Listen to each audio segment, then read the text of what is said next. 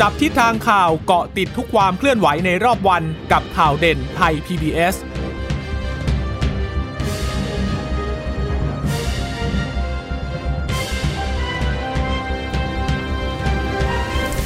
สวัสดีค่ะ สวัสดีค่ะต้อนรับคุณผู้ฟังสู่ข่าวเด่นไทย PBS ค่ะ พบกันเป็นประจำทุกวันจันทร์ถึงศุกร์บ่ายๆ แบบนี้นะคะเดตข้อมูลข่าวสารที่เกิดขึ้นในรอบวัน กับดิฉันจีราชาตาเอี่ยมรัศมี และคุณพึ่งนภาคล่องพยาบาลค่ะ ค่ะ สวัสดีคุณผู้ฟังทุกท่านนะคะ ที่รับฟังเราอยู่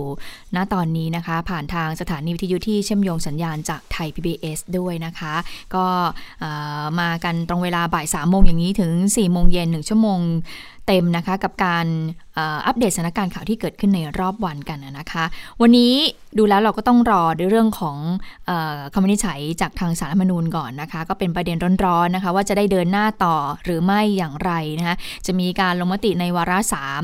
ในสัปดาห์หน้าหรือเปล่านะคะ เห็นบอกว่าสารมนูญเนี่ยที่มีการนัดลงมติพิจารณาคำร้องที่ทางรัฐสภาขอให้ศาลเนี่ยวินิจฉัยนะคะว่าอำนาจหน้าที่ของรัฐสภาสามารถที่จะแก้ไขรัฐธรรมนูญได้หรือไม่ มีการประชุมกันไปตั้งแต่ช่วงเช้าแล้วนะคะ และเห็นบอกว่าสารมนูญเนี่ยได้มีการประชุมกันเสร็จเรียบร้อยแล้ว ตอนนี้เนี่ยก็คงจะมีการเเขียนคำวินิจฉัยกลางขึ้นมาอยู่นะคะ ก่อนที่จะเผยแพร่ออกมาได้ให้ทราบกันนะคะ ซึ่งตอนนี้ก็เชื่อว่านักการเมืองทั้งสสสวเนี่ยต่างก็ติดตามอยู่นะคะว่าคำวินิจฉัยของศาลนั้นจะเป็นอย่างไรเดี๋ยวเรามาไล่เรียงกัน เพราะว่าเผื่อๆช่วงท้ายๆเนี่ยเราอาจจะได้ยินคำวินิจฉัยของศาลออกมาแล้วก็ได้ ต้องคอยติดตามเลยนะคะ เพราะว่าจริง ๆ เห็นคุณสาวรักษ์ส่งข้อมูลมาบอกว่าศาลเนี่ยประชุมเสร็จกันตั้งแต่ 11 โมงกว่าแล้ว แต่ว่าคำวินิจฉัยยังไม่ออกมา ซึ่งจะออกมาเป็นเอกสารนะคะ ดังนั้นก็เลยประเมินกันว่า นี่แหละช่วงบ่ายจริง ๆ ประเมินกันสักประมาณบ่ายสองนะ แต่ว่าตอนนี้ยังไม่มีเลยยังไม่เห็นนะคะว่ามีการเผยแพร่เอกสารข่าวออกมาอย่างไรบ้างหรือไม่นะคะ แล้วก็ยังติดตามอยู่อย่างต่อเนื่องแหละ แต่ว่า ถ้ามีเข้ามาแล้วเราได้รับทราบเมื่อไหร่ก็จะรายงานทันทีเลยนะคะ แต่ว่าก่อนอื่นก็คงต้องติดตามสถานการณ์ที่กลายเป็นเรื่องใกล้ตัวกันก่อน อย่างสถานการณ์โควิดจะบอกว่าไกลตัวมันก็คงจะไม่ได้นะคะ ถึงแม้ว่าสถานการณ์มันอาจจะดีขึ้นนะคะ แต่ว่าอย่างที่บอกว่าตอนนี้เนี่ยก็มีการประเมินจากแพทย์หลาย ๆ คนอยู่เหมือนกันว่า เชื้อมันคงลงไปตามชุมชนนั่นแหละ เพียงแต่ถ้ายังไม่ตรวจก็ยังไม่พบนะคะ ก็เลยอาอาจจะบอกว่า ใกล้ตัวไหมก็ใกล้นะ ไกลตัวไหมก็ ก็อาจจะบอกว่าไกลได้ ถ้าเกิดว่าคุณคุณมองว่าคุณไม่ได้ไปในที่เสี่ยงนะคะแต่ว่าวันนี้เนี่ยรายงานผู้ติดเชื้อรายใหม่จะอยู่ที่ 58 คน แบ่งเป็นผู้ติดเชื้อในประเทศซะ53 เป็นผู้ป่วยจากระบบเฝ้าระวังและบริการเสีย 17 นะคะ แล้วก็จากการค้นหาเชิงรุกในชุมชนอีก 36 กลับมาจากต่างประเทศ 5 คนนะคะ ยืนยันสะสม 26,598 คนไม่มีผู้เสียชีวิตเพิ่ม ยอดสะสมของผู้เสียชีวิตก็ยังคงอยู่ที่ 85 อยู่ แต่ว่าสำหรับคนที่เดินทางกลับมาจากต่างประเทศเนี่ยปรากฏว่า 4 คนเขาก็เข้า SQ ตามช่องทางปกตินะ แต่ปรากฏก็มีอยู่คนหนึ่งค่ะ เป็นชาวเมียนมาด้วยมาจากช่องทางธรรมชาติ แต่ดีว่าสามารถที่จะติดตามได้แล้วก็พบว่า เป็นโควิดด้วยนะคะ ดังนั้นยอดผู้ป่วยสะสมก็เลยยังยังอยู่ที่ 58 คนก็เพิ่มสูงขึ้นจากวันก่อนๆที่บางวันก็ 39บางวันก็ 70 กว่าจะอยู่ประมาณนี้นะคะ ช่วงหลังๆ เนี่ย ส่วนสถานการณ์โลกตอนนี้ผู้ป่วยสะสม 118 ล้านกว่าเสียชีวิตก็เป็น 2 ล้าน6กว่ากว่าแล้วนะคะอืมนะคะส่วนพื้นที่ที่มีการติดเยอะ ๆ อย่างสมุทรสาครวันนี้นะคะ ก็เพิ่มขึ้นมา 38 คนเท่านั้นนะคะก็ถือว่าตัวเลขค่อนข้างที่จะดีทีเดียวนะคะะทีนี้มาดูเรื่องของการผ่อนคลาย เพราะว่าวันนี้เนี่ยสบคชุดเล็กเนี่ยได้มีการประชุมหารือกันนะคะ โดยทางเลขาสมชในฐานะผู้อำนวยการสปกสบคเนี่ยก็บอกว่าวันนี้ก็มีการพูดคุยกันนะคะหารือร่วมกันหลายหน่วยงานที่เกี่ยวข้องเพื่อพิจารณาผ่อนคลาย แล้วก็กิจการกิจกรรมที่จะสามารถที่จะผ่อนคลายได้ในช่วงเทศกาลสงกรานต์ด้วยนะคะ ก็มีการพูดถึงในเรื่องนี้ก็มีการสอบถามกันเยอะว่าสงกรานต์ปีนี้เนี่ยจะเป็นสงกรานต์แบบ new normal อย่างไร จะมีมาตรการอะไรใหม่ ๆ เพิ่มเติมหรือเปล่าเล่นสาดน้ำได้หรือเปล่านะคะ ซึ่งทางพลเอกนัทพลนาคพันธ์ก็บอกว่า เรื่องสาดน้ำเนี่ยน่าเป็นห่วงเหมือนกันนะ เพราะว่ามันจะต้องออต้องโดนในเรื่องของน้ำด้วย และน้ำที่มาสาดเนี่ยก็ สะอาดหรือเปล่าเนี่ยก็ต้องมีการตั้งข้อสังเกตอีกทีด้วยนะคะ เพราะฉะนั้นก็เป็นเรื่องที่ต้องระวังกันเหมือนกันนะคะนั่นแหละค่ะก็เป็นประเด็นที่มีความสำคัญที่สุดที่ทางสปกสปคนั้นเป็นห่วงนะคะ แล้วก็บอกด้วยว่าวันนี้เนี่ยยังไม่สามารถที่จะเคาะได้นะเป็นการพูดคุยหารือกันในเบื้องต้นก่อน เดี๋ยวหลังจากนั้นเนี่ยจะมีการนำกลับไปให้หน่วยงานที่เกี่ยวข้องเนี่ยไปพิจารณามาตรการต่าง ๆ อีกทีแล้ว ก็มาคุยกันอีกทีก่อนที่จะเสนอให้สบคสบคชุดใหญ่ในสัปดาห์หน้า ไปฟังเสียงของพลเอกนัทพลนาคพาณิชย์กันค่ะ ส่วนใหญ่เห็นด้วยหมดนะครับว่าให้มีในการจัดกิจกรรมในเทศกาลสงกรานต์นะครับ ก็มีเรื่องข้อห่วงใยในเรื่องของการจัดกิจกรรมสาดน้ำนะครับ เพราะว่ากิจกรรมสาดน้ำจะทำให้ถึงแม้จะเริ่มต้นด้วยการใส่หน้ากากก็ตามนะครับ แต่ในที่สุดแล้วก็คงต้องถอดหน้ากาก เพราะว่าเมื่อสาดน้ำก็มีการเปียก แล้วก็ภาพที่ที่ประชุมมองเห็นอยู่ก็คือภาพใน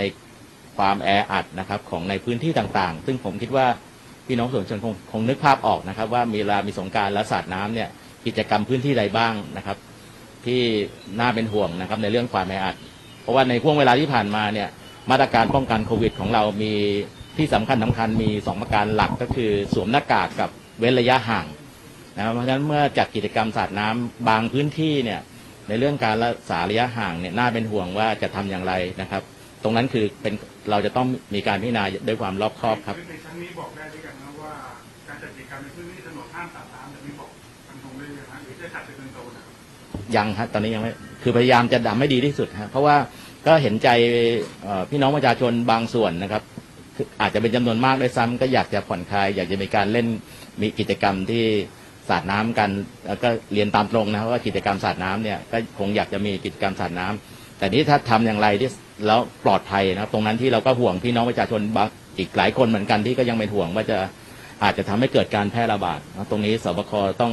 พิจารณาด้วยความรอบคอบครับ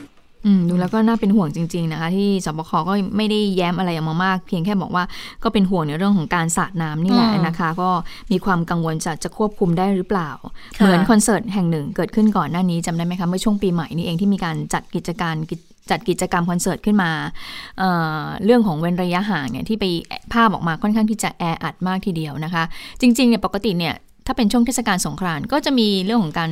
นอกจากการเล่นน้ำสงกรานต์แล้วมันก็จะมีเรื่องของการจัดคอนเสิร์ต การจัดกิจกรรมอะไรที่ให้ผู้คนนะมาอยู่รวมกัน แล้วก็ทำกิจกรรมร่วมกันเหมือนกัน เพราะฉะนั้นก็เป็นสิ่งที่ทางสปคเนี่ยจะต้องคิดเยอะอยู่เหมือนกัน อาจจะมีการแบ่งโซนและเรื่องของสงการค่ะคุณชะตาตามถนนต่าง ถนนข้าวสารถนนข้าวเหนียวมีถนนอะไรบ้างนะที่เป็นข้าวข้าวมีข้าวสุกข้าวเปลือกข้าวอะไรเต็มไปหมด แต่ว่า แต่ว่ามันมันมีอยู่อย่างหนึ่งว่าหลังๆเนี่ยเนื่องจากว่าประเทศไทยค่อนข้างจะแรงเยอะใช่ไหมคะดังนั้นเขาก็เลยเริ่มมีการจัดโซนกันเยอะมากขึ้นนะคือตามท้องประกอบกับเรื่องของอุบัติเหตุต่าง ๆ ด้วยนะคะ ก็เลยหลังๆเนี่ยเราจะเห็นว่า หลายพื้นที่ทีเดียวนะ ที่เขาจัดโซนเขาบอกจะไม่ให้เล่นตามถนนทั่วไปนะจัดจัดเป็นโซนให้เล่นกันไปเลยนะคะ ดังนั้นแนวคิดเรื่องนี้เนี่ยก็เลยบอกว่าก็ยังมีอยู่เหมือนกันคือไม่ใช่หมายความว่าจะไม่ให้ศาสตร์ทุกพื้นที่ แต่พื้นที่เสี่ยงเนี่ยอาจจะ งดเฉพาะบางพื้นที่ไหมก็บอกว่าเหมือนช่วงปีใหม่ไง คือบางพื้นที่ให้ฉลองได้ แต่ว่าให้เว้นไม่ให้เกิดความแออัด หรือว่าเป็นโซนที่ควบคุมได้นะคะ ก็เลยต้องดูว่าขั้นตอนปฏิบัติเนี่ยว่าจะควบคุมได้หรือเปล่า อันนี้ก็เลยหยิบยกขึ้นมาแล้วก็พูดถึงตัวอย่างคอนเสิร์ตที่บอกนี่แหละ ว่ามันเคยมีปัญหาในรูปแบบนี้แหละไง คือ ตอนนำเสนอรูปแบบการจัดงานเนี่ย ดูแล้วน่าพอใจทุกอย่างดูแล้วมันมันน่าจะโอเคไม่น่าจะมีปัญหาแต่พอถึงการจัดงานจริงขึ้นมามันมันคุมไม่ได้อย่างที่แผนที่เสนอค่ะ เขาก็เลยห่วงเหมือนกันในกรณีนี้ ดังนั้นเท่ากับว่าจะได้สาดน้ำไหม อาจจะต้องรออีกนิดนึงนะ กว่าจะมีข้อสรุปมัน 19 เลยแหละ หรือ 17 17 น่าจะพอรู้เราๆแล้ว คือวันนี้เนี่ยจะเป็นการประชุมของทาง ฝ่ายที่เกี่ยวข้องก็จะมีกระทรวงต่างๆนะกระทรวงวัฒนธรรม กระทรวงท่องเที่ยวและกีฬาคมนาคม มหาดไทย สาธารณาสุขกทมสตช ก็มาประชุมกันหลายฝ่ายก็คงระดมความเห็นกันน่าดูเหมือนกันนะ เพราะว่าอย่าลืมว่าสงกรานพอเราพูดถึงสงกรานเราก็จะนึกถึงสิ่งแรกที่นึกถึงขึ้นมาก็การสัตว์น้ำอะเนาะคงไม่ได้ใครนึกถึงส่งน้ำพระก่อนอะไรอย่างเงี้ยก็มีแหละ แต่ว่า ไฮไลท์จริงๆ มันก็คือการเล่นสัตว์น้ำเนี่ยนะคะ ทีนี้ก็เลยมีการพูดอยู่เหมือนกัน บอกว่า โอ้ก็ต้องต้องดูเหมือนกันนะว่าจะตัดส่วนไหนออกจะให้คงส่วนไหนไว้เนี่ยนะคะ แล้วก็อีกกรณีหนึ่งเนี่ยเขามีการประเมินวันนี้พอดีเลยนะคะทางมหาวิทยาลัยหอการค้าไทยอาอาจารย์ธนวัฒน์พลวิชัยค่ะประธานที่ปรึกษาศูนย์พยากรเศรษฐกิจและธุรกิจก็พูดอยู่เหมือนกัน บอกว่า การจัดกิจกรรมสงกรานเนี่ยค่ะถ้าเกิดว่ารัฐเปิดให้เล่นน้ำประแป้ง แต่ว่าอยู่ในมาตรการระมัดระวังสวมหน้ากากในการสาดสาดเบาๆประแป้งบนหน้ากาก สังสรรค์ดื่มกินได้ปกติ มีเวลาให้ฉลองกันมากขึ้นเนี่ยคือเขาเชื่อว่าจะมีเงินสะพัดเยอะมากอยู่ที่ประมาณ 1.3 ถึง 1.5 แสนล้านบาท มันจะสูงกว่าปีก่อนที่สะพัดอยู่ประมาณ1แสน1.4 แสนล้านบาท แต่ปีที่แล้วมันไม่มีเทศกาลสงกรารไม่ใช่เหรอ ไม่มีนะคะ นั่นน่ะสิอืมคือยกเลิกแต่ว่าบางส่วนก็อาจจะมีการเดินทางกลับบ้านกลับช่องกันบ้างนะคะ แต่ว่าเอ่อโดยรวมๆเนี่ยก็มองว่าถ้าอนุญาต ให้สัตว์น้ำปรับแป้งอะไรได้เนี่ย ก็ก็น่าจะทำให้เศรษฐกิจมันมันเดินไปได้อะโดยเฉพาะในเรื่องสังสรรค์ดื่มกิน อันนี้ดิฉันว่าน่าจะทำให้เศรษฐกิจเดินไปได้ยิ่งกว่าช่วงของการสาดน้ำอีกมั้งอืมไม่แน่ใจเหมือนกันนะ เพราะว่าอย่างสาดน้ำเนี่ยหน้ากากเปียกมันก็ป้องกันอะไรไม่ได้แล้วใช่ไหมอืม ปะแป้งบนหน้ากากมันก็ไม่น่าจะดีปะอืมไม่รู้เหมือนกัน ก็เป็นความยากนะ ของยากทางจริงยากสปกจริงสปค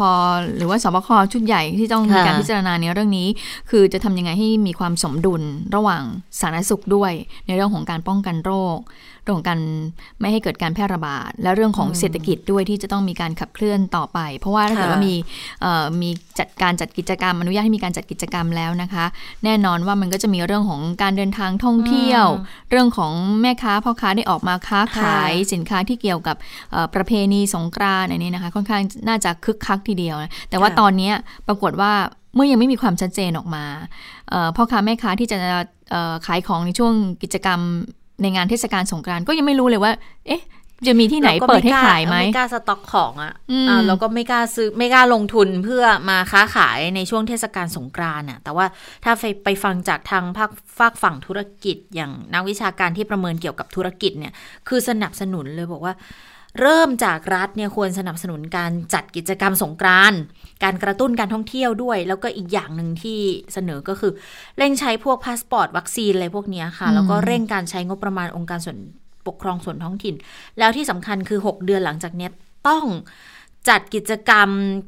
ที่มันจะสนับสนุนการใช้จ่ายต่างๆนะ แล้วก็อาจจะต้องพ่วงด้วยการกระตุ้นเศรษฐกิจด้วยเพราะเขาดูแล้วบอกว่าเอ่อตัวเลขช่วงเดือนธันวาเนี่ย มันยังใช้จ่ายน้อยกว่าเดือนธันวาปีที่แล้วอีก มันก็เลยเป็นข้อบ่งชี้เหมือนกันว่ากำลังซื้อของประชาชนก็อาจจะยังไม่ได้ขึ้นมาสักเท่าไหร่เนี่ยอืมแล้วแล้วเรื่องของการท่องเที่ยวเนี่ยก็อาจจะต้องอัดเพิ่มอีกนะ เพราะว่าถ้าไปให้ทางองค์กรท้องถิ่นที่เขามีงบในมือเขาอะแสนกว่าล้าน ไปให้เขาเร่งดำเนินการจัดประชุมจัดสัมมนาโดยเฉพาะวันธรรมดา เพราะว่า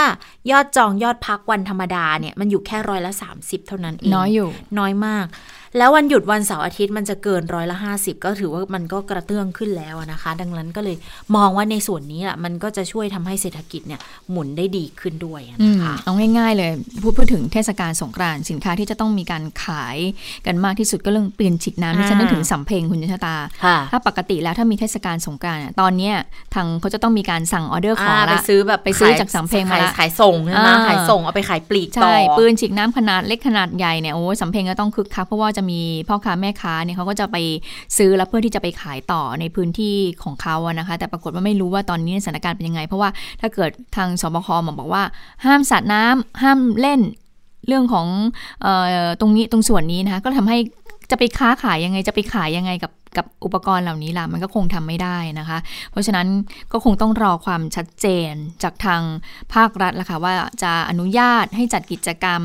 ได้มากน้อยแค่ไหนนะคะค่ะเพื่อที่ให้เราเน้นได้เอ่อผ่อนคลายในช่วงของเทศกาลสงกรานต์บ้างค่ะอะทีนี้มาดูเรื่องของวัคซีนพรุ่งนี้แล้วนะคะ ที่นายกอ่าเนี่ยจะได้รับการฉีดวัคซีนเออ ของแอสตร้าเซนเนก้านะคะก็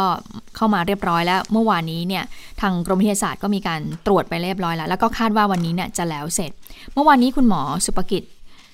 ศิริลักษณ์อธิบดีกรมวิทยาศาสตร์การแพทย์ก็บอกว่าการตรวจสอบคุณภาพวัคซีนเนี่ยในเรื่องของความปลอดภัยจากแอสตร้าเซนเนก้าเนี่ยเรียบร้อยแล้วนะ แต่ว่ายังเหลือเหลืออีกกลุ่มก็คือการตรวจเอกลักษณ์แล้วก็ความแรงของวัคซีนว่าจะเป็นยังไง ขณะที่คุณอนุทินชาญวิรกุลก็บอกว่าไอ้เรื่องของการตรวจของกรมวิทยาศาสตร์เนี่ยมันเป็นการตรวจ ในเรื่องของคุณภาพของวัคซีนที่เข้ามาในล็อตนี้ แต่ถ้าถามว่าเอสตราเซเนกาเนี่ยเขาผ่านการขึ้นทะเบียนจากออยแล้วหรือยังเขาผ่านการขึ้นทะเบียนแล้ว แล้วเดี๋ยววันพรุ่งนี้เนี่ยนายกก็จะเเป็นได้รับการฉีดเป็นคนแรกๆเลยนะคะ แล้วก็จะมีคณะรัฐมนตรีตามมาอีกหลายท่าน ไปฟังเสียงของคุณอนุทินกันค่ะ รับรองแล้วไอ้ตาเซเนการับรองขึ้นทะเบียนตั้งแต่เดือนมกราคมแล้วหนู ตรงที่ส่งตรวจโควิดเนี่ยนะ เป็นการตรวจเพื่อความปลอดภัยอีกขั้นหนึ่ง แต่จริงๆเนี่ยรับรองไว้แล้ว แต่ว่าเนื่องจากเเราจะต้องฉีดนะให้กับคณะมนตรี แล้วก็ไปให้กรมวิทย์เนี่ยได้ได้ตรวจสอบมาตรฐานนะครับ อีกรอบหนึ่ง เพื่อความปลอดภัยสูงสุดนะฮะแจ้งแล้ว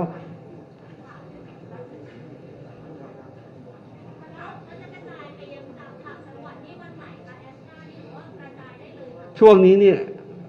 ในส่วนแอสตราเซเนกาล็อตแรกนี่คือหนึ่งแสนหนึ่งหมื่นห้าพันโดสเอ้ยขอขอไปหนึ่งแสนหนึ่งพันเจ็ดพันสามร้อยโดส แล้วก็ทางท่านโสพลเมฆทนที่เป็นประธานคณะอนุกรรมการจัดสรรวัคซีนท่านได้จัดกลุ่มไว้เรียบร้อยแล้วนะครับ ชุดแรก ๆ นี่ก็คือต้องทำให้บุคลากรทางการแพทย์นะครับทางได้รับการฉีดวัคซีนให้ ครบถ้วนก่อนเพื่อจะได้เกิดความปลอดภัยในการให้การดูแลพี่น้องประชาชนทั่วไป อืมก็คาดว่าวันนี้น่าจะแล้วเสร็จแล้วก็พรุ่งนี้ก็ฉีดได้โดยนายกเนี่ยก็จะเดินทางไปที่สถาบันบำราศนาราดูนนะคะ ตอนนี้ทางโรงพยาบาลเขาก็มีการเตรียมพร้อมแล้ว และผู้ที่จะฉีดวัคซีนให้กับนายกเขาก็ระบุออกมาแล้วนะคะ ก็คือในแพทย์ยงผู้ระวันหัวหน้าศูนย์เชี่ยวชาญเฉพาะทางด้านไวรัสวิทยาคลินิก คณะแพทยศาสตร์จุฬานะคะแล้วก็เป็นที่ปรึกษาสถานการณ์โควิด -19 ด้วย ก็เป็นคุณหมอคนเดียวกับที่ฉีดให้กับคุณอนุทินนะคะเข็มแรกเลยคนแรกของประเทศไทยเลยค่ะค่ะ แล้วส่วนคณะรัฐมนตรีท่านอื่น ๆ ที่จะฉีดเนี่ยจะได้ฉีดเอสตราเซเนกาเหมือนกันหรือเปล่า อันนี้เขาบอกว่าเดี๋ยวต้องดูในเรื่องของเกณฑ์อายุด้วยนะ ส่วนใหญ่ถ้าเกิดว่าใครเนี่ยถ้าอายุเกิน 60ปีขึ้นไปอย่างท่านนายกพลเอกประวิทย์หรือคุณดอเนี่ยอายุเกินกว่า 60เนี่ยก็จะได้รับการฉีดจาก ของเอสตราเซเนกาอยู่แล้ว แต่ถ้าเกิดว่าหากใครเนี่ยอายุไม่ถึงนะคะะแล้วก็มีความประสงค์อยากจะฉีดด้วยนะนะ ก็คือก็คงจะได้รับของซีโนแวคไปก็เหมือนกับสี่รัฐมนตรีที่ก่อนหน้านี้อย่างคุณอนุทินคุณสาธิตนะคะแล้วก็มีรัฐมนตรีอีกสองท่านที่ฉีดไปแล้ว ก็ฉีดจากซีโนแวคไป อย่างคุณอนุทิน ก็บอกว่าไม่มีผลข้างเคียงใดๆ เมื่อวานคุณสาธิตก็บอกแล้วว่าไม่มีผลข้างเคียงใดๆนะคะ แต่ก็ต้องดูว่าภูมิจะขึ้นวันไหนนะ อย่างคุณอนุทินก็บอกว่าอาทิตย์หน้าเดี๋ยวไปตรวจหาภูมิและแล้วจะได้รู้ว่าจะเป็นยังไงนะคะ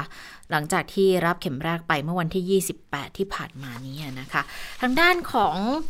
พลเอกประวิตยวงสุวรรณค่ะ รองนายกรัฐมนตรีไหมไม่น่าจะฉีด ไม่ได้ไปด้วยไม่ได้ไปที่สถาบันบำนาบำราชนาราดูในวันพรุ่งนี้ ก็บอกว่าติดงานค่ะ แต่แต่ยืนยันบอกคือพร้อมฉีด ถ้าเกิดหมอบอกว่าฉีดได้ แต่ไม่บอกว่าฉีดเมื่อไหร่ แต่พรุ่งนี้ติดงาน ถ้าหมอบอกว่าให้ฉีดได้ก็พร้อมฉีดได้ตลอดแหละ เพราะว่า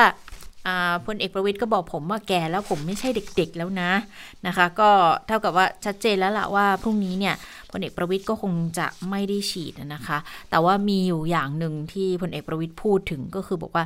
เนี่ยจะฉีดเมื่อไหร่ผมต้องบอกคุณด้วยเหรอ ถ้าเกิดผมช็อกตายไปจะทํำยังไงงงไหมแต่ผมพร้อมตลอดนะ ถ้าหมอให้ฉีด ผมแก่แล้วผมไม่ใช่เด็กๆอะอันนี้ก็เข้าใจได้คือ คนสูงอายุบางทีก็ต้องดูว่า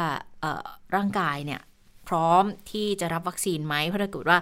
แพ้หรือเป็นอะไรขึ้นมาในความเสี่ยงมันจะค่อนข้างสูงกว่าคนที่อายุน้อยกว่านะคะ ดังนั้นพลเอกประวิทย์ก็เลยบอกว่า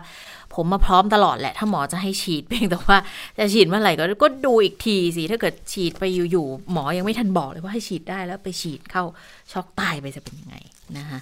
ทีนี้คุณหมอยงค่ะ คนที่จะเป็นคนอ่า จิ้มวัคซีนให้กับนายกรัฐมนตรีเนี่ยนะล่าสุดก็โพสต์ Facebook ค่ะ ก็บอกว่า พรุ่งนี้เนี่ยจะมีการฉีดวัคซีนแอสตราเซเนกานะคะ ก็เลยบอกว่าเดี๋ยวผมจะบรรยายข้อมูลล่าสุดของโควิด -19 วัคซีน โดยเฉพาะวัคซีนที่จะมาฉีดในไทยนะ ก็ เดี๋ยวพรุ่งนี้ตอนเที่ยงคุณหมอจะบรรยายออนไลน์ เดี๋ยวคุณหมอจะแปะลิงก์ให้ดูอีกทีนึง แต่เจ้าวัคซีนโควิด -19 เนี่ย วัคซีนตัวที่ 2 เป็นไวรัสแบคเตอร์จาก a s t r a z เซ e c a เนี่ยค่ะก็จะเริ่มฉีดนะคะ ท่านรองนายกก็คุยปรึกษามาเหมือนกัน บอกว่าวัคซีนเนี่ยเป็นขวดใช่ไหมคะ ขวดหนึ่งมันมันมันฉีดได้ 10 โดสอะค่ะ คือ แต่ละขวดเนี่ยเขาจะบรรจุวัคซีนเกินเกินมานิดหนึ่ง คือบรรจุมาประมาณ 6.5 มิลลิลิตร แล้วก็แต่ละโดสเนี่ยเขาจะใช้แค่ 0.5 มิลลิลิตร เท่านั้นเอง ดังนั้นเวลาดูดเนี่ยก็ต้องคำนวณนิดหนึ่ง คือต้องดูดแล้วเผื่อติดหัวเข็มมาบ้าง หัวเข็มที่ไม่มี dead space ที่มันหายากเนี่ย ก็เรามี หรือไม่มีวัคซีนบ้านเราก็หายากนะคะ การจะฉีดให้ได้มากคนที่สุดมันก็ต้องเหลือไอตัวแบบดูดมาแล้วเผื่อติดหัวเข็มให้น้อยที่สุดนะนะถ้าเกิดดูดมาได้ก็ใช้กับคนต่อไปได้ หรือว่ามารวมให้ครบโดสให้กับคนต่อไปได้ ก็เหมือนกับไอตัว mRNA วัคซีนในอเมริกาค่ะ ที่บอกว่าเอาส่วนที่เหลือไปรวมแล้วไปให้คนอื่นได้ ก็คือหนึ่งหลอดจะพยายามไม่ให้มันสูญเปล่าเสียเปล่าใดๆทั้งสิ้นนะ อย่างที่เราทราบบอกว่า ก่อนหน้านี้อย่างที่มีข่าวที่ในสหรัฐอเมริกาใช่ไหมคะบอกว่าต้องต้องเปลี่ยนหัวเข็มเลยอะเพื่อให้มันเหลือวัคซีนติดเข็มให้น้อยที่สุดนะจะได้เอาไปใช้กับคนอื่น เพราะว่าวัคซีนมันยังมีน้อยวัคซีนหายาก อย่างกรณีของญี่ปุ่นที่เราเคยได้ยินกันมาใช่ไหมที่บอกว่าวัคซีนมาแล้วแต่ยังฉีดไม่ได้ เพราะว่าหัวเข็มอะ่ะมันมันมันยังไม่ได้ตามที่บอกว่าจะต้องเป็น type อีกไทป์หนึ่งที่จะนำมาฉีดกับวัคซีนตัวนี้เพื่อให้เอาโดสไปรวมกับคนอื่น อันนี้คุณหมอก็อธิบายให้ฟังเหมือนกันนะ บอกอย่างกรณีขวดหนึ่งหลาย ๆ โดสเนี่ยวิธีการเตรียมต้องดูเรื่องความสะอาดที่สุดเลย เพราะว่าดูดใช้ทุกคนเลยในเวลาเดียวกันได้ ดีที่สุดเลยนะคะ เพราะว่า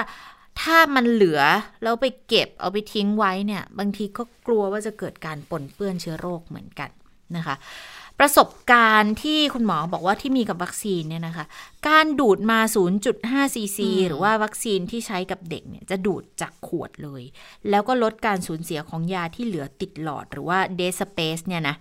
ก็สามารถทำได้ก็คือ ต้องให้มีฟองอากาศน้อยที่สุด แล้วก็ไล่อากาศชนิดที่ฟองเนี่ยมันลอยอยู่เหนือหลอดไซริงเลย เวลาฉีดก็ฉีดที่แขน ผู้ฉีดเนี่ยเท้าสะเอวไว้ แล้วเวลาปักแขนนะคะ มันจะมีฟองอากาศลอยอยู่ด้านบน แล้วก็ดันยาออกจนหมด ฟองอากาศไล่ไปแทนที่ในเดสเปซเสร็จก็จะให้ยาหมดได้ตามจำนวนที่แน่นอนไม่เหลือติดเข็ม ซึ่งการทำแบบนี้ต้องใช้ความชำนาญมาก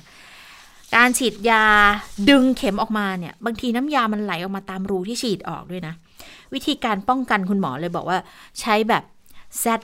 C C Z นะคะเทคนิคนะคะก็คือใช้นิ้วข้างหนึ่ง โดยมากคุณหมอจะใช้นิ้วหัวแม่มือข้างซ้าย ดันผิวหนังให้เคลื่อนลงมา ใช้แค่นิ้วชี้เกาะไว้เฉยๆพอดึงเข็มออกก็จะปล่อยหัวแม่มือ ผิวหนังที่ถูกดึงให้เลื่อนลงมา ก็จะเลื่อนไปปิดรูที่ฉีดพอดีเพราะว่าเพราะว่าฉีดเข้ากล้ามเนื้อผิวหนังมันเคลื่อนที่ได้อยู่แล้ว เคลื่อนไปปิดตำแหน่งรูที่กล้ามเนื้อเองยามันก็จะไม่กระชอกไปกระชอกมาอยู่แล้วโอ้ฟังแล้วกลายเป็นว่า ดูดูมีเทคนิคดูมีเทคนิคนะมันดูยุ่งยากมากเลยนะมันไม่ใช่แบบว่าแค่ก็แค่ปักเข็มเข้าไปในพุงหรือว่าปักเข็มเข้าไปในร่างกายเวลาฉีดเข้ากล้ามเนื้อมันต้องคำนวณกันในลักษณะของความยืดหยุ่นของกล้ามเนื้อเลยทีเดียวนะ โอ้ยากเหมือนกันนะเนี่ย โดยเฉพาะในช่วงที่วัคซีนมันมีน้อยแล้วใช้ค่อนข้างจำกัดแบบนี้นะคะ ต้องเหลือใช้ให้คนอื่นให้ได้เยอะที่สุดนะต้องดูทั้งเรื่องคือจริงๆ ไม่ต้องเหลือก็ได้ ก็คือคนหนึ่งหลอดหนึ่งหรืองั้นหรือเปล่า แต่เพียงแต่ว่าถ้าเป็นไปได้เนี่ยคือหนึ่งขวดมันหนึ่งขวดได้หลายคนอ่านี่ฉันเข้าใจอันนี้ ดูดขึ้นเข็มมาเนี่ยพูดถึงแง่ที่บอกว่าขึ้นเข็มมาต้องเหลือครั้งเข็มให้ได้น้อยที่สุดอะไรอย่างเงี้ย เพื่อที่ในขวดมันจะได้เหลือพอให้กับคนอื่น แล้วทีนี้ถ้าสมมุติมันมีค้างอยู่ครั้งครั้ง ติดในขวดหรืออะไรเงี้ยไอเนี่ยเอาไปโปะกับขวดอื่น แล้วไปฉีดให้กับคนอื่นได้ ดูสิ ไม่แล้วคนหนึ่งต้องโดสหนึ่งคนต้องจะได้รับกี่มิลลิลิตร ก็หนึ่งเออศูนย์จุดห้าศูนย์จุดห้าก็เป็นหนึ่งแต่ต้องทิ้งระยะ อืม โอเค ก็ดูฟังดูแล้วนะ มีเทคนิคนะเทคนิคเยอะมากเลยนะเอดิฉันก็เพิ่งรู้เนาะว่าไอ้ที่เขาฉีดไอ้เพราะว่าเราก็ฉีดวัคซีนแค่วันใหญ่มาทุกๆตุยปีเนี่ยเราไม่รู้ใจเลยค่ะว่ามีต้องมีเทคนิคอะไรอย่างนี้ด้วยเนาะอ๋อจะจิ้มแล้วหันหน้าออกนิดนึงมันเสียวแต่ดิฉันก็เพิ่งรู้นะว่าไอ้เรื่องของการฉีด โบท็อกเนี่ย เพราะว่าเดี๋ยวนี้ก็จะเห็นว่าร้านรวงเนี่ยมันมีเยอะมากในคลินิกที่จะเปิดแบบฉีดให้บริการโบท็อกเออตรงนี้ใช่ไหมแต่จริง ๆ แล้วมันก็ต้องอาศัยแพทย์ผู้เชี่ยวชาญในการฉีดด้วยนะใช่จะไปเอ่ฉีดอไปคุณผู้ฟังเรื่อยๆไม่ได้อจะไปฉีดให้ใครฉีดเนี่ยให้ไม่ได้เลยนะ เพราะมันจะมีเรื่องของเทคนิคในการฉีด เข้าลงไปในถึงพื้นที่ชั้นในมากน้อยแค่ไหน แล้วก็ส่งผลกระทบต่อการเอ่อกล้ามเนื้อบนใบหน้ามากน้อยแค่ไหน ล้วนล้วนแล้วแต่มีเทคนิคทั้งนั้นเลยนะคะ อันนี้ก็ต้องเป็นระวิวังชาด้วยชีพนะขนาดพยาบาลที่จะฉีดยังต้องเป็นพยาบาลวิชาชีพนะคะ คือต้องผ่านการอบรมในการฉีดมาแล้วนะคะ ค่ะอ่าอะทีนี้มาดูเรื่องของการเตรียมฉีดวัคซีนโควิด -19 ให้กับกลุ่มนักกีฬาที่จะเดินทางไปค่ะแข่งขันต่างประเทศนะคะ ตอนนี้เอ่ออย่างโอลิมปิกเนี่ยอืมล่าสุดเนี่ยญี่ปุ่นเขาก็ยืนยันนะว่าเขาอะจะกลับมาจัดอย่างแน่นอนนั่นแต่ไม่ให้คนดูจากนอกประเทศเข้าไปนะเออครึ่งแต่นักซึ่งกีฬาเข้าไปได้ แต่ญี่ปุ่นก็คงต้องต้องต้องคิดอย่างมีมาตรการแบบรอบคอบนิดหนึ่งว่าจะค่ะทำอย่างไร ห้ามคนดูแต่ว่าเอ่อให้นักกีฬาไปได้ แล้วให้นักกีฬาไปอยู่ตรงส่วนไหนบริเวณไหนอะไรอย่างเงี้ยนะคะมันก็คงมีหลาย ๆ อย่าง ขณะที่เอ่อประเทศเราที่จะต้องส่งนักกีฬาเข้าด้วยเนี่ยตอนนี้ก็เริ่มมีการพูดคุยกันแล้วค่ะ เรื่องของการฉีดวัคซีนให้กับนักกีฬาทีมชาตินะคะ ที่จะเดินทางไปแข่งขันในต่างประเทศ เรื่องนี้นะคะ ทางผู้ว่าการการกีฬาแห่งประเทศไทย คุณก้องศักดิ์ยอดมณีก็บอกว่า เจ้าหน้าที่และนักกีฬา 5 กลุ่มที่จะผลักดันให้เข้ารับการฉีดวัคซีนจะก็จะมีกลุ่มที่ 1 ก็คือกลุ่มนักกีฬาและเจ้าหน้าที่ที่จะต้องไปแข่งขันต่างประเทศ ที่จะทำการเก็บคะแนนสะสมก่อนนะ ก็คือ qualify ที่นั่ง ในกีฬาโอลิมปิก และพาราลิมปิก ซึ่งกลุ่มนี้เนี่ยเป็นกลุ่มเร่งด่วนมากเลยนะคะอืมเอ่อก็ตั้งเป้าว่าจะฉีดให้กับนักกีฬาในช่วงเดือนมีนาคม ถึงเดือนเมษายนนี้ละค่ะ ส่วนกลุ่มที่ 2 ก็คือกลุ่มที่จะเดินทางไปทำการแข่งขันกีฬาโอลิมปิก และพาราลิมปิกในช่วงเดือน กรกฎาคม ถึงเดือนกันยายน และกลุ่มที่ 3 ก็คือกลุ่มที่จะเดินทางไปแข่งขันกีฬาซีเกมส์ ในช่วงปลายปีนี้นะคะที่เวียดนามอืมกลุ่มทีสี่ 4 ก็คือกลุ่มที่จะไปแข่งกีฬาโอลิมปิกฤดูหนาวที่จีนค่ะ ในช่วงต้นปี 65 และกลุ่มที่ 5 คือกลุ่มที่จะลงแข่งขันกีฬา Asian Indoor Games แล้วก็ Martial Arts Games นะคะในช่วงกลางปี 65 หรือว่า Asian Beach Games ซึ่งก็ตอนนี้เนี่ยรอคำยืนยันในเรื่องของตารางการแข่งขันอยู่นะคะอืมแล้วก็บอกด้วยว่ายอดของเจ้าหน้าที่และนักกีฬาที่จะต้อง เข้าในการฉีดวัคซีนทั้ง 5 กลุ่มเนี่ยอยู่ที่ราวๆ 5,800 คนนะคะ หรืออาจจะน้อยกว่านั้นก็ได้ เพราะหากทำการตรวจสอบแล้วก็เชื่อว่านักกีฬาแต่ละคนเนี่ยอาจจะได้รับการจัดสรรวัคซีนมาฉีดในโควต้าต่างๆ มาก่อนอยู่แล้วอืมอืมส่วนนักกีฬากลุ่มแรกที่ต้องได้รับการฉีดวัคซีนเบื้องต้นก็จะจัดสรรโควต้าในรอตแรกก่อน 2 0 0 0 0 0 โดสจากจีนที่เพิ่งถูกส่งมาถึงไทยเมื่อวันที่ 24 กุมภาพันธ์ ก็น่าจะเป็นเอ่อวัคซีนจากซิโนแวคนี่แหละนะคะค่ะที่ถูก ส่งมาเรียบร้อยแล้วนะคะ ค่ะ ก็เพราะว่าอย่าลืมว่าแต่ละแต่ละล็อต แต่ละล็อตเนี่ยค่ะเขาจะกันโดสไว้ประมาณหนึ่งอยู่แล้ว ก็คงเอ่อเอามาจัดสรรในลักษณะนี้ได้แหละว่า มีส่วนไหนที่เขาจำเป็นที่จะต้องใช้งานก่อนไหมจำเป็นเร่งด่วนอย่างนักกีฬาเองก็ถือว่ามีความจำเป็นอยู่เหมือนกันนะถึงแม้เราจะมองว่าโอ้นักกีฬาก็ร่างกายน่าจะแข็งแรงอยู่แล้วนี่ทำไมไม่ให้คนอื่นก่อนนะ บางที มันก็จะมีความจำเป็นในลักษณะนี้ค่ะ ที่จะต้องเออกันโดสเอาไว้บ้างพอสมควรอืมนะคะก็เป็นการฉีดให้เพื่อให้กิจการกิจกรรมมันมันมันใช่เดินหน้าใช่ต่อใช่ได้นะคะค่ะอืมอ่าทีนี้ทางางพื้นที่กรุงเทพมหานครค่ะ วันนี้ก็มีรายงานบอกว่าเขาฉีดโควิดวัคซีนโควิด -19 ให้กลุ่ม 2 ระยะแรกในพื้นที่เสี่ยง 6 เขตแล้วนะคะ ที่โรงพยาบาลราชพิพัฒน์เขตบางแคก็มีรองผู้ว่าราชการกรุงเทพมหานครค่ะพลตำรวจโทโสพลพุทธิวงศ์นะคะ ไปลงพื้นที่ตรวจเยี่ยมความพร้อม ในการให้บริการฉีดวัคซีนโควิด -19 ที่โรงพยาบาลแห่งนี้นะคะ ก็จะเป็นการฉีดให้กับกลุ่มอาสาสมัครสาธารณสุขกรุงเทพมหานคร หรือว่าอสสนะคะ แล้วก็เจ้าหน้าที่ที่เขาเกี่ยวข้องกับการควบคุมโควิด -19 ที่กลุ่มนี้เนี่ยจะต้องเป็นเจ้าหน้าที่ที่มีโอกาสสัมผัสผู้ป่วยนะอ่ากลุ่มนี้ได้รับการฉีดไปก็เชื่อว่าจะสร้างความเชื่อมั่นความมั่นใจด้านความปลอดภัยให้กับทั้งตัวบุคลากรเอง แล้วก็ตัวประชาชนด้วยนะคะ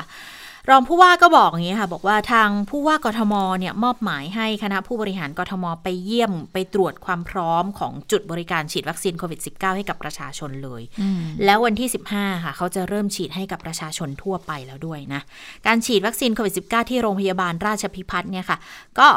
พร้อมกันดีแล้วนะอ่า ฉีดกลุ่มแรกบุคลากรทางการแพทย์ไปละ กลุ่มที่2เนี่ยก็คือจะฉีดให้อสสก็จะเป็นของซีโนแวคเหมือนกันนะคะ ทั้งอสสทั้งเจ้าหน้าที่ที่เกี่ยวข้องด้วยนะคะ ตอนนี้เนี่ยบริการหน่วยบริการแห่งเนี้ย จะมีการฉีดให้บุคลากรทางการแพทย์ไปแล้ว 96 เจ้าหน้าที่ที่เกี่ยวข้องกับการควบคุมโรคไปละ 77 แล้วก็นัดหมายให้ฉีดในวันนี้อีกนะคะ ก็จะมีประมาณ 100 คนเลย ส่วนกลุ่มที่ 3 อันนี้จะเป็นกลุ่มผู้ป่วยละ ประชาชนทั่วไป แต่จะเป็นกลุ่มผู้ป่วยเรื้อรัง 7 กลุ่มโรคเสี่ยงค่ะ แล้วก็ประชาชนและแรงงานที่อายุ 18-59 ปี ใครสนใจเนี่ย โหลดแอปเลยค่ะ แอปหมอพร้อม แต่ต้องอยู่ในเขตบริการนะ คือ 6 เขตเสียกรุงเทพเนี่ย กรุงเทพที่ได้จัดสรรมา 60,000 กว่าเนี่ยไม่ได้จัดสรรทั้งทั้งหมดทั้ง 50 กว่าเขตของกทมนะคะ มีแค่ 6 เขตที่อยู่ทางฝั่งตะวันตกนะ ที่จะได้ก่อนนะคะ ก็เอ่อ โหลดหมอพร้อม แล้วก็ลงทะเบียนผ่านหมอพร้อมได้ตั้งแต่ 15 มีนาคมเป็นต้นไป แล้วถ้าใครจะได้เนี่ยเขาก็จะมีการส่งข้อมูลข้อความมาทางแอปหมอพร้อมด้วยเหมือนกันนะคะ แล้วก็ให้ยืนยันว่าท่านจะฉีดหรือไม่นะคะค่ะส่วนสถานการณ์โควิด -19 ในพื้นที่จังหวัดสมุทรสาครนะคะ อย่างที่บอกวันนี้มีตัวเลขเพิ่มขึ้นมา 38 คนนะคะ ก็เป็นการติดเชื้ออรายใหม่นะคะ ตอนนี้เนี่ยสถานการณ์ดูแล้วแนวโน้ม ดีขึ้นนะคะ จากค่ะ3หลักก่อนหน้านี้ในช่วงก่อนเดือนกุมภาพันธ์แต่ว่าหลังๆ เดือนกุมภาพันธ์ก็จะเหลือตัวเลขเอ่อสองหลักลงมา ก็ทำให้ตอนนี้เนี่ยทางจังหวัดสมุทรสาครก็มีการเสนอทางสปคเหมือนกัน ให้ผ่อนคลายเอ่อกิจการกิจกรรม รวมถึงที่มีการปรับพื้นที่ด้วยนะคะจากพื้นที่ควบคุมสูงสุดเข้มงวดเนี่ยก็อยากให้มีการปรับลงมานะคะเป็นพื้นที่สีส้มเพื่อที่จะได้เอ่อให้ธุรกิจ กิจการบางประเภทเนี่ยเปิดได้นะคะ ทีนี้ก่อนหน้านี้เนี่ยทางโรงพยาบาลสนามก็ถือว่าเป็นเครื่องมือที่ใช้ในการกักตัวแล้วก็ป้องกันการแพร่ระบาดโควิด -19 เนี่ยจะเห็นได้ว่าทางสมุทรสาครเนี่ยหลังจากที่เขามีการระบาดเขาก็มีโรงพยาบาลสนามนี่แหละนะที่เป็นเครื่องมือที่ช่วยในการกักตัวของผู้ที่ติดเชื้อ ถ้าเกิดว่ายังถ้าเปิดรวมๆนะคะตอนนี้เนี่ยก็มีอยู่ 10 แห่งด้วยกัน โดยศูนย์สาครแห่งที่ 10เนี่ยก็เป็นความร่วมมือจากทางภาคเอกชนที่เขามีการร่วมลงขันกันเอออยู่แถวถนนพระรามสองค่ะเนื้อที่ 49 ไร่ก็น่าจะรองรับได้ประมาณ 200-300 เตียงตรงส่วนนี้นะคะ ก็เพิ่งเปิดตัวไปเรียบร้อยแล้วนะคะ แต่ว่าขณะเดียวกันเมื่อสถานการณ์ดีขึ้น ก็จะต้องมีการปิดโรงพยาบาลสนาม ในพื้นที่ที่เป็นพื้นที่สาธารณะ พื้นที่ที่เป็นของเอกชนที่ทางจังหวัดก่อนหน้านี้เนี่ยไปขอความร่วมมือมาค่ะนะคะ ก็คือจะต้องปิดตรงส่วนนั้นก่อนเพราะว่าตอนนี้เนี่ยเท่าที่สอบถามจากทางผู้ประกอบการในพื้นที่บอกว่า บางที่เนี่ยโรงพยาบาลสนามบางที่เนี่ยไม่มีคนอยู่แล้วนะอืมเพราะฉะนั้นเมื่อไม่มีคนอยู่เนี่ยเดี๋ยวเราก็จะต้องคืนพื้นที่เพื่อให้เอ่อทางเจ้าของพื้นที่เนี่ยได้ไปใช้ประโยชน์ตามปกติเหมือนเดิมนะคะ ก่อนหน้านี้ปิดไปแล้ว 2 ที่ก็คือที่สนามกีฬาจังหวัด แล้วก็ที่วัฒนาหนึ่งนะคะอืม ว่าล่าสุดค่ะ ก็จะเตรียมปิดโรงพยาบาลสนามอีก 7 แห่งนะคะ ก็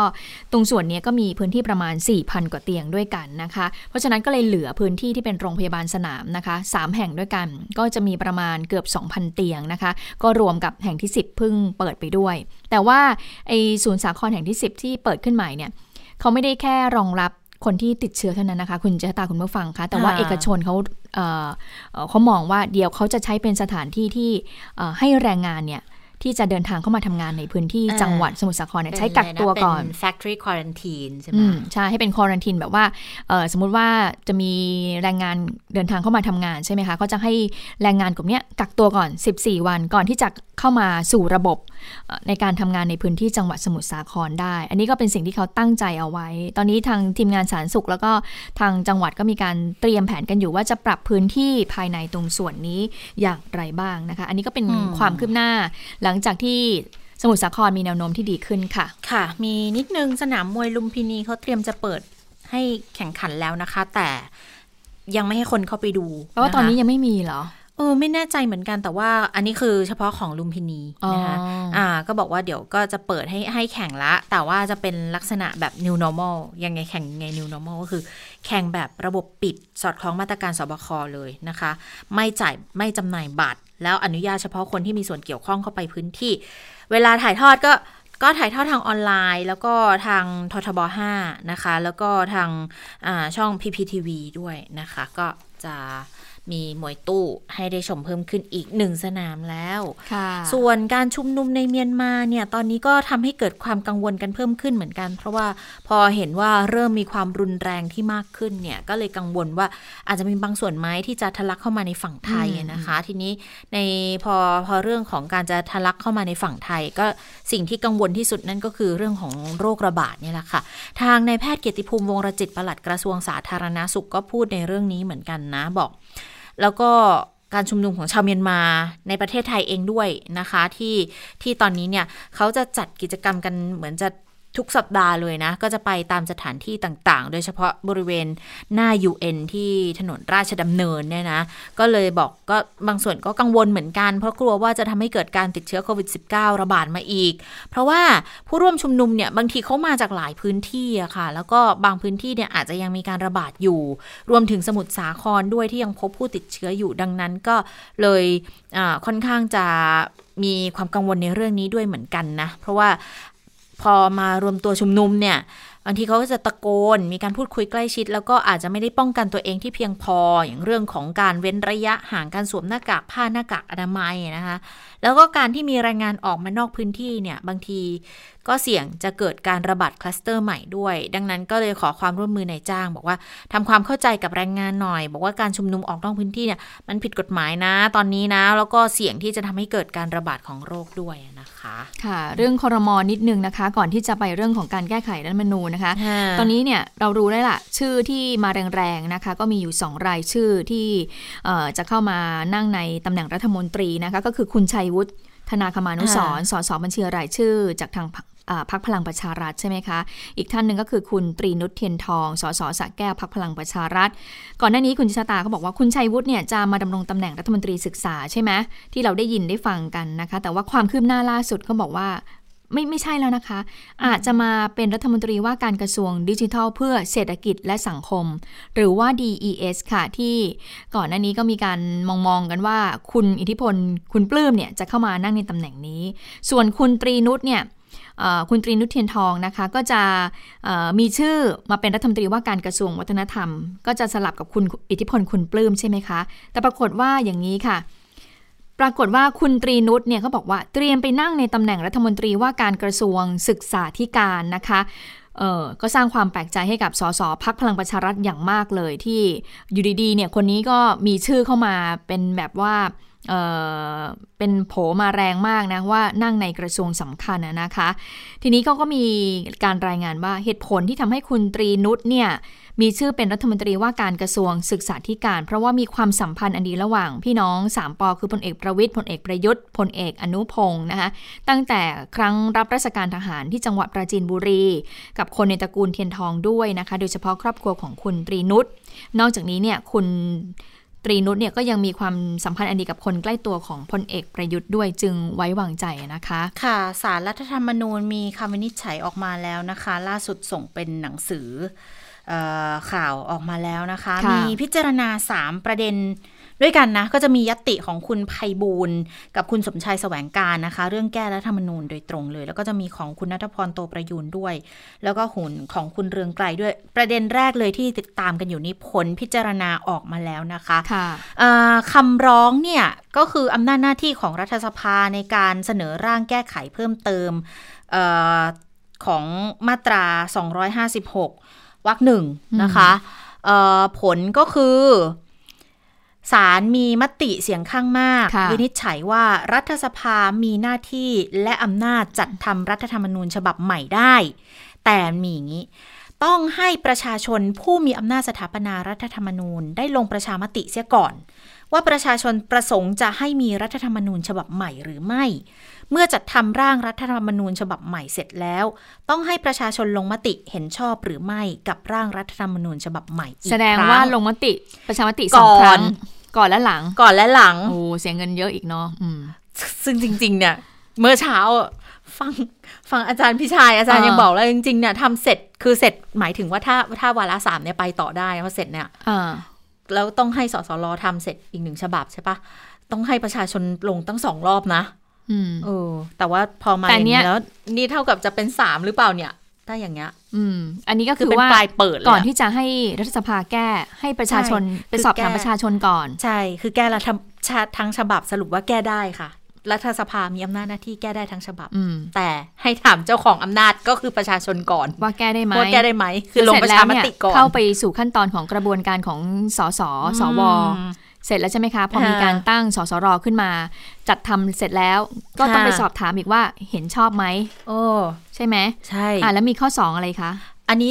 ส่วน 2 กับ3เนี่ยจะเป็นของคุณนัทพรโตประยูนนะคะ คืออมของคุณนัทพรจะเป็นในลักษณะที่ว่าเอ่อล้มล้างการปกครองหรือเปล่า อันนี้คือไม่ไม่มีข้อเท็จจริงปรากฏเพียงพอยังห่างไกลเกินกว่าเหตุให้ยก ให้คำร้องเป็นเอ่อ ไม่รับไม่รับไว้วินิจฉัยนะคะอืมแล้วก็ของคุณเรืองไกลเนี่ย อันนี้มาตรา 49 นะคะ บอกว่าเอ่อกรณีที่สมาชิกรัฐสภา ลงมติให้จัดทำรัฐธรรมนูญฉบับใหม่ ตามยติที่หนึ่งนะคะ แล้วก็มีการยติที่สองรับหลักการไปแล้วเนี่ยเออสองวาระในสองฉบับในวาระที่หนึ่งเป็นการใช้สิทธิเสรีภาพล้มล้างการปกครอง ระบอบประชาธิปไตยอันมีพระมหากษัตริย์ ทรงเป็นประมุขหรือไม่อันนี้ก็ให้ยกไปเหมือนกัน ก็คือสรุปมีคำวินิจฉัยมากรณีเดียวของคุณไพบูลย์กับคุณสมชายนั่นเองนะคะอืมอืมแล้วเมื่อช่วงเช้าที่ อะ ถึงแม้ว่าอะเอ่อ การที่เราไปสอบถามนักวิชาการแล้วก็ค่ะนักการเมืองที่เกี่ยวข้องเรื่องของการแก้ไขรัฐธรรมนูญเนี่ยดูแล้วอาจจะไม่ได้เอ่อครอบคลุมประเด็นนี้สักเท่าไหร่นัก แต่เราก็มีการถามไว้ข้างๆเคียงๆเอาไว้เหมือนกันนะคะว่าค่ะเอ่อหากสสสวเนี่ยเอ่อหากรัฐธรรมนูญเนี่ยออกมาบอกว่าแก้ไม่ได้ทั้งฉบับแล้วให้แก้เป็นรายมาตรา มีความคาดหวังกับสสสว ได้หรือไม่ เดี๋ยวเราลองไปฟังนักวิชาการจากทางรองศาสตราจารย์พิชัยรัตนดีโลกกันค่ะ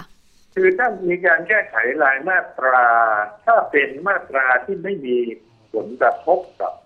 เอ่อตำแหน่งและผลประโยชน์ของสวเนี่ยครับเอ่ออย่างเช่นเรื่องระบบเลือกตั้งเนี่ยอืมมันก็อาจจะสามารถที่จะแก้ไขได้ แล้วก็สวเขาก็อาจจะไม่เอ่อขัดขวาง แต่ว่าถ้าเรื่องใดที่แก้แล้วมีผลกระทบต่อสวครับเอ่อไม่ว่าจะเป็นเรื่องของกฎเฉพาะการที่ให้อำนาจสวในการเลือกนายกอืมห รือว่ามาตราอื่นๆที่กระทบกับตำแหน่ง แล้วก็อำนาจหน้าที่ของสวครับอันนั้นเนี่ยเอ่อการแก้เนี่ยก็อาจจะยากหน่อยครับเพราะว่ามันก็เป็นหลักการโดยทั่วไปนะครับว่าคงจะมีคนจำนวนน้อยมากที่แก้ไขอะไรแล้วอยากจะไปลดอำนาจหรือว่าเอ่อตำแหน่งของตัวเองลงไปอืมเอ่ออย่างเอ่อกรณีการยกร่างรัฐธรรมนูญฉบับใหม่โดยสสรเนี่ยครับอันนี้มันชัดเจนมากว่ากระทบกับเอ่อ ผลประโยชน์มหาศาลของอืมสวอืมนะครับ เพราะว่าเมื่อไหร่ก็ตามถ้าหากว่ามีการร่างรัฐธรรมนูญเอ่อใหม่เสร็จเนี่ย ก็หมายความว่าสวชุดนี้มันต้องสิ้นสภาพลงไป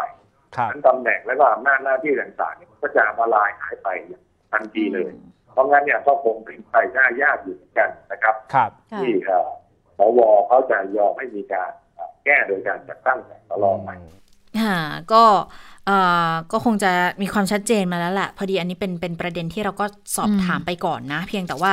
มันก็อาจจะสอดคล้องกันได้อยู่ คือถ้าในแง่ของการแก้ทั้งฉบับแล้วต้องทำประชามติ ซึ่งก็ต้อง ใช้เงินแล้วใช้เวลาประมาณนึงเนี่ยนะคะ มันก็อาจจะเป็นไปได้เหมือนกันว่าการแก้ไขเนี่ยเดินหน้าต่อแหละ แต่อาจจะเป็น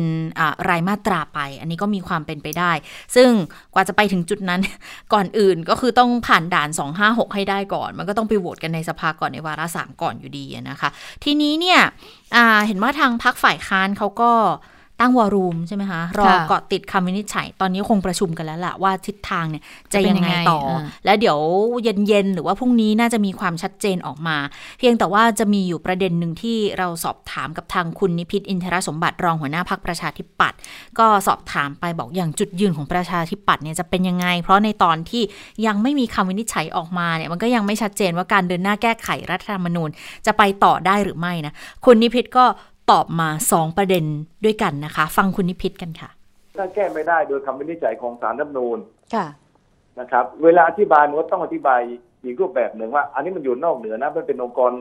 ต่างหากตามรัฐธรรมนูญคือศาลรัฐธรรมนูญวินิจฉัยโดยข้อกฎหมายว่าทำไม่ได้ค่ะมันไม่ได้หมายความว่าสภาก็ไม่ผ่านให้ค่ะไม่ได้หมายความว่ารัฐบาลไม่ยกให้ ไม่ได้หมายความว่าสวไม่ยกให้นะครับ อันนี้ประเด็นที่หนึ่งประเด็นที่สองนะครับ ถ้าเป็นการแก้รายมาตราอย่างที่เราคุยกัน แล้วสวเขาคว่ำอืม หรือเสียงรัฐบาลคว่ำอันนี้ผมว่าเราต้องอธิบายกันอีกอีกประเด็นหนึ่งครับว่าเราเราต้องทำยังไง เพราะเงื่อนไขเราก็คือเอ่อเข้าร่วมรัฐบาลเพราะต้องการแก้ไขรัฐธรรมนูญค่ะนี่ก็จะเป็นความชัดเจนจากทางประชาธิปัตย์นะว่าถ้ามันมีในทางใดทางหนึ่งออกมาทำให้เดิน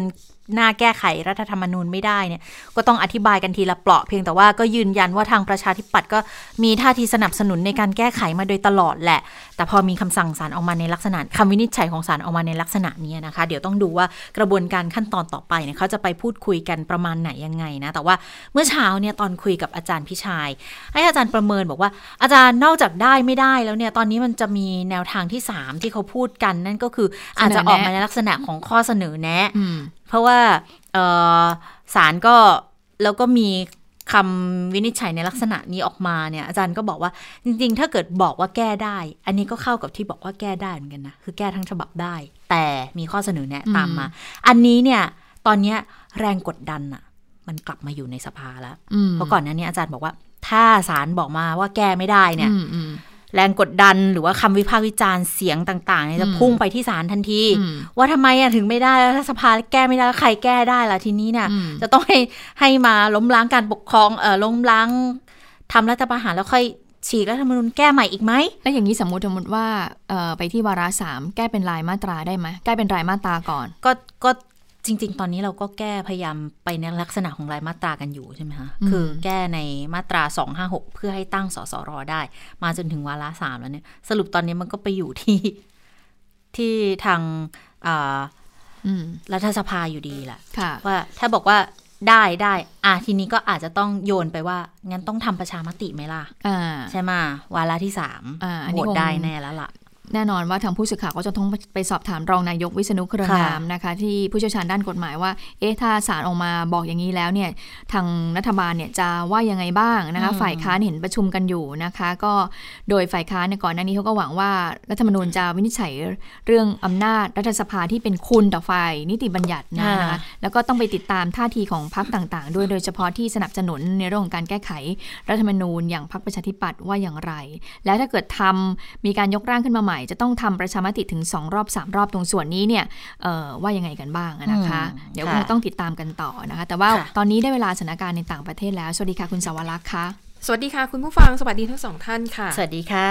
เอ่อเอาเรื่องอะไรก่อนดีมันงงเลยใช่ไหมพอเจอรัฐธรรมนูญเข้าไม่ปไม่ช่างใจอยู่ว่าอ๋อระหว่างเรื่องของเมียนมาก็แรงเหมือนกันค่ะแต่ว่าวันนี้เนี่ย คุณผู้ฟังหลายท่านอาจจะไม่ทราบนะ 11 มีนาคม ครบรอบหนึ่งปีที่องค์การอนามัยโลกประกาศให้การระบาดของโควิด -19 เป็นแพนดมิก หรือเป็นการระบาดครั้งใหญ่ระดับโลกค่ะทีนี้สำนักข่าว AFP เนี่ยเขาก็ประเมินว่าผลงานขององค์การอนามัยโลกในช่วงหนึ่งปีที่ผ่านมา มันเป็นอย่างไรค่ะ เอาเรื่องนี้ก่อนแล้วกันเนาะค่ะค่ะนะคะ น่าสนใจมาก เพราะว่าเชื่อว่าคุณผู้ฟังหลายท่านอาจจะจำไม่ได้ เพราะว่าหนึ่งปีเนี่ยคือที่จำไม่ได้เนี่ยเพราะว่า มันชุนลมุนวุ่นวายโอลหม่านไปหมด แล้วก็ความเห็นและอย่างที่บอกโควิด -19 เป็นโรคใหม่ ยังไม่มีใครรู้แน่ชัดว่า การระบาดเป็นยังไง การป้องกันควรจะทำวิธีไหนดี ตอนนั้นต้องยอมรับว่าสับสนจริง ๆ ดังนั้นการทำงานขององค์การอนามัยโลกในเวลานั้นเนี่ยคือง่ายๆคือมั่วมั่วมากนะคะอืมสำนักข่าว AFP เขาสรุปอย่างนี้ค่ะ ข้อแรก องค์การอนามัยโลกออกตัวช้าเกินไปทำงานช้าเกินไปนะคะ องค์การอนามัยโลกรู้อย่างเป็นทางการครั้งแรกจากจีนว่าพบผู้ติดเชื้อ ที่เป็นโรคระบาด วันที่ 31ธันวาคมปี 2019อะวันวันส่งท้ายปีเก่าขึ้นปีใหม่พอดีขึ้นปีใหม่พอดีนะคะ แต่กว่าที่องค์การอนามัยโลกจะออกมาขยับจะออกมาประกาศอย่างเป็นทางการว่า โรคระบาดที่พบครั้งแรกในจีนเนี่ยมัน มันเป็นสถานการณ์ที่น่ากังวลนะ ประกาศครั้งแรกคือ 30 มกราคมผ่านไปแล้วหนึ่งเดือน ตอนนั้นเนี่ยประกาศแค่ว่าเป็นสถานการณ์การระบาดที่น่ากังวล แต่กว่าจะประกอบประกาศว่าเป็นภัยเป็นโรคระบาดรุนแรงระดับโลก หรือใช้คำว่า pandemic เนี่ย คือ 11 มีนาคมเลยนะคะ คือ 2 เดือนกว่า กว่าจะยอมรับกว่าจะประกาศให้โลกเนี่ยตั้งหลักกันได้ อันนี้ AFP บอกว่าออกตัวช้าเกินไป ที่สำคัญ กว่าที่จะส่งทีมเจ้าหน้าที่กว่าที่จะขอข้อมูลก็ช้า เพราะว่าทีมขององค์การอนามัยโลกที่ถูกส่งเข้าไปเนี่ยเพิ่งจะเข้าไปเมื่อเดือนที่แล้วเองนะคะ คือมันระบาดมาเป็นปีแล้วอะนะคะ แต่อันนี้ไม่นับนะ คือในประเทศจีนเขาจะมีทีมงานขององค์การอนามัยโลกประจำการอยู่ที่นั่นอยู่แล้ว คือสำหรับทีมนั้นเนี่ยเขาก็ไปสำรวจในเบื้องต้นมาแล้วรอบหนึ่งแต่ว่าการเข้าไปตรวจสอบชุดใหญ่เนี่ย เพิ่งเกิดขึ้นเดือนที่แล้วคือช้ามากช้าจริง ๆ นะคะ 2. AFP มองว่าองค์การอนามัยโลกเนี่ยอ่อนข้อให้กับจีนมากเกินไป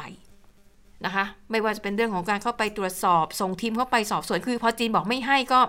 ก็ยอมง่ายๆอะนะคะ ซึ่งหลายฝ่ายมองว่าไม่ถูกต้องไม่เหมาะสม เพราะว่าโรคระบาดครั้งนี้มันไม่ได้อยู่ในแค่จีนแล้วไง มันระบาดไปทั่วโลกแล้วองค์การอนามัยโลกควรจะต้องมี action ที่ รุนแรงแล้วก็ชัดเจนกว่านี้นะคะ ข้อต่อมาค่ะ การสื่อสารสับสนมาก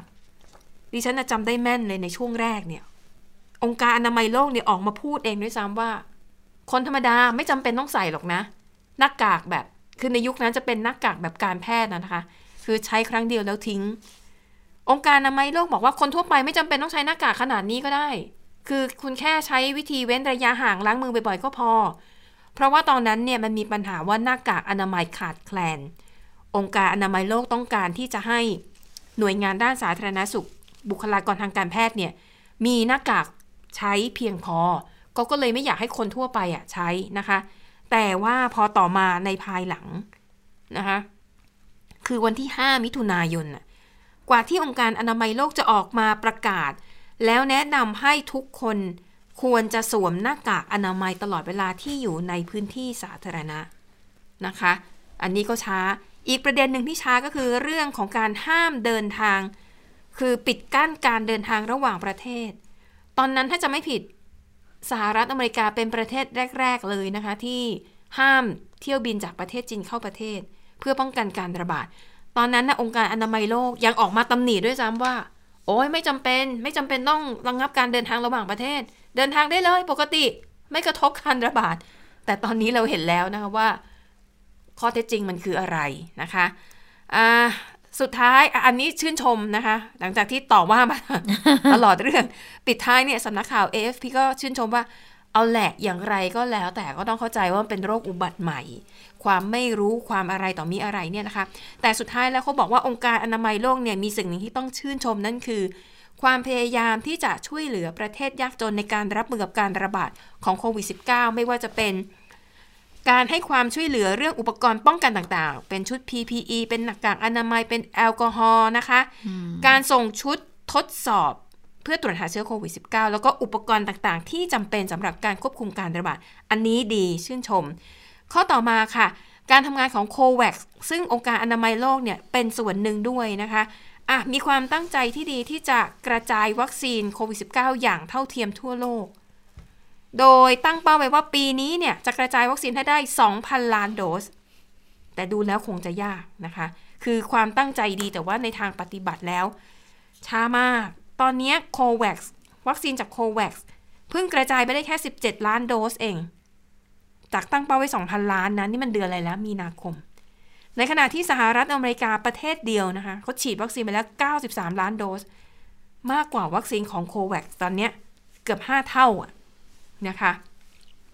อะแต่อย่างไรก็ดีก็บอกว่าเป็นความพยายามขององค์การอนามัยโลกที่น่าชื่นชมแล้วเขาก็เดาไปถึงว่า ปีนี้เนี่ยรางวัลโนเบลสาขาสันติภาพเพอเพลโควัคเนี่ยอาจจะมีชื่อได้เข้าชิงด้วยนะคะ ในฐานะที่มีส่วนช่วย ประเทศรายได้ปานกลางและยากจนในการรับมือกับโควิด -19 ส่วนที่ประเทศเมียนมาค่ะ อัปเดตกันนิดนึงนะคะ ล่าสุดวันนี้มีผู้เสียชีวิตนะคะ เป็นผู้ประท้วงที่เสียชีวิตจากการปราบปรามของตำรวจ เสียชีวิตเพิ่มอีก 6 คน ก่อนหน้านี้เสียชีวิตไปแล้วมากกว่า 60 คนนะคะ ก็ความคืบหน้าล่าสุดที่น่าสนใจก็คือ สหรัฐอเมริกาเนี่ยขึ้นบัญชีดำลูกชายลูกสาวของมินออนไลน์ นะคะ คือไม่ได้คว่ำบาตรเฉพาะตัวทหารและคว่ำบาตรไปถึงครอบครัวสมาชิกในครอบครัวด้วยนะคะ การคว่ำบาตรในครั้งนี้นะคะ มาจากกระทรวงการคลังของสหรัฐอเมริกา ขึ้นบัญชีดำบุตรชายและบุตรสาวของมินออนไลน์ซึ่งเป็นผู้บัญชาการฐานสูงสุดของเมียนมา ซึ่งทั้งคู่เนี่ยนะคะก็มีธุรกิจหลายอย่างมีฟิตเนสมีบริษัทที่เรียกว่าอะไรอะเป็นในหน้าอำนวยความสะดวก ในการที่จะให้บริษัทต่างชาติเข้ามาทำธุรกิจในเมียนมานะคะ ก็อะเป็นความคืบหน้าในการสร้างแรงกดดัน ปิดท้ายค่ะ ที่ฮ่องกงนะคะศาลตัดสินจำคุกชายสามคนที่ก่อเหตุใช้มีดปล้นกระดาษทิชชู่หกร้อยม้วน คือปีที่แล้วมันมีปัญหาอ๋อการระบาดช่วงปิดเมืองใช่ไหมใช่ แล้วทิชชู่ก็เป็นสินค้าขายดีขาดตลาด ปรากฏว่าชายสามคนใช้มีดค่ะ เข้าไปปล้นกระดาษทิชชู่ในในในร้านขายทิชชู่อะนะ เอามาหกร้อยม้วน โดนศาลตัดสินจำคุกไป 40 เดือน ก็คือนานกว่า 3 ปี จากข้อหาขโมยทิชชู่เออก็เป็นผลพวงจากการระบาดของโควิด -19 นั่นเองค่ะ ค่ะ และทั้งหมดก็คือข่าวเด่นไทย PBS วันนี้นะคะ เราทั้ง 3 คนลาไปก่อน สวัสดีค่ะ สวัสดีค่ะ สวัสดีค่ะ